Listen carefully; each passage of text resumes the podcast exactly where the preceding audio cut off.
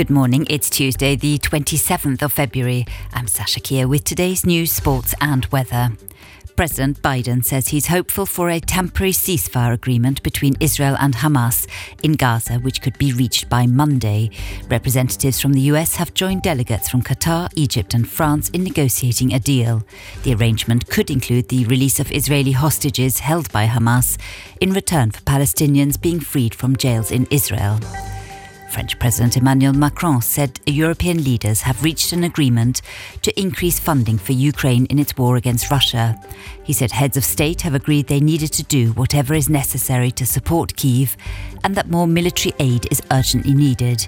In a press conference last night, Macron also said he would not rule out Western ground troops being used in the Ukraine war. The Swedish Prime Minister has described his country's acceptance to NATO as historic. The country passed its final hurdle into the organisation after Hungary approved its accession.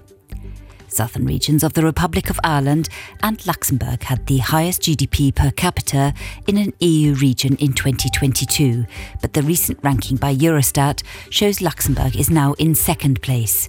The rankings, which are based on regional GDP per capita expressed in purchasing power standards, demonstrate a wide disparity across the EU. The Luxembourg Prosecutor's Office has officially closed the case against Education and Housing Minister Claude Meisch, accused of a violent incident at a local restaurant, citing lack of evidence of any criminal offence. Isabel Schlesser, director of the National Employment Agency, has warned of an increase in job losses across Luxembourg in the coming months. She said that Luxembourg is still reeling from the economic aftershock of the COVID crisis and ongoing war in Ukraine more than its neighbouring countries. Presently, the unemployment rate stands at 5.5%, with projections indicating a rise to 5.9% by the end of the year. And finally, the House always wins. The state earned 24 million euros in tax revenue from slot machines, card games, and roulette at Mondorf Casino last year.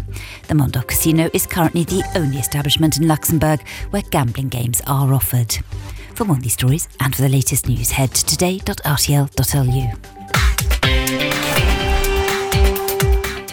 International Paralympic Committee President Andrew Parsons says he hopes the Paralympics in Paris will take place in full stadiums and has predicted the TV coverage would be the most extensive in history. The 16th Summer Paralympics start on August the 28th, just two weeks after the Olympics. Less than 1 million tickets out of a total of 2.8 million have been sold so far, but the IPC president insisted this was a normal situation this long before a Paralympics. In cricket, England's Ben Stokes said he tried to enjoy the professional journey despite losing his first Test series as captain against India. The tourists went down by five wickets on day four of the fourth Test in Ranchi as the hosts took an unbeatable 3 1 lead in the five match series. And in tennis, Andy Murray has suggested he may retire within the next few months after winning his opening match in Dubai on Monday.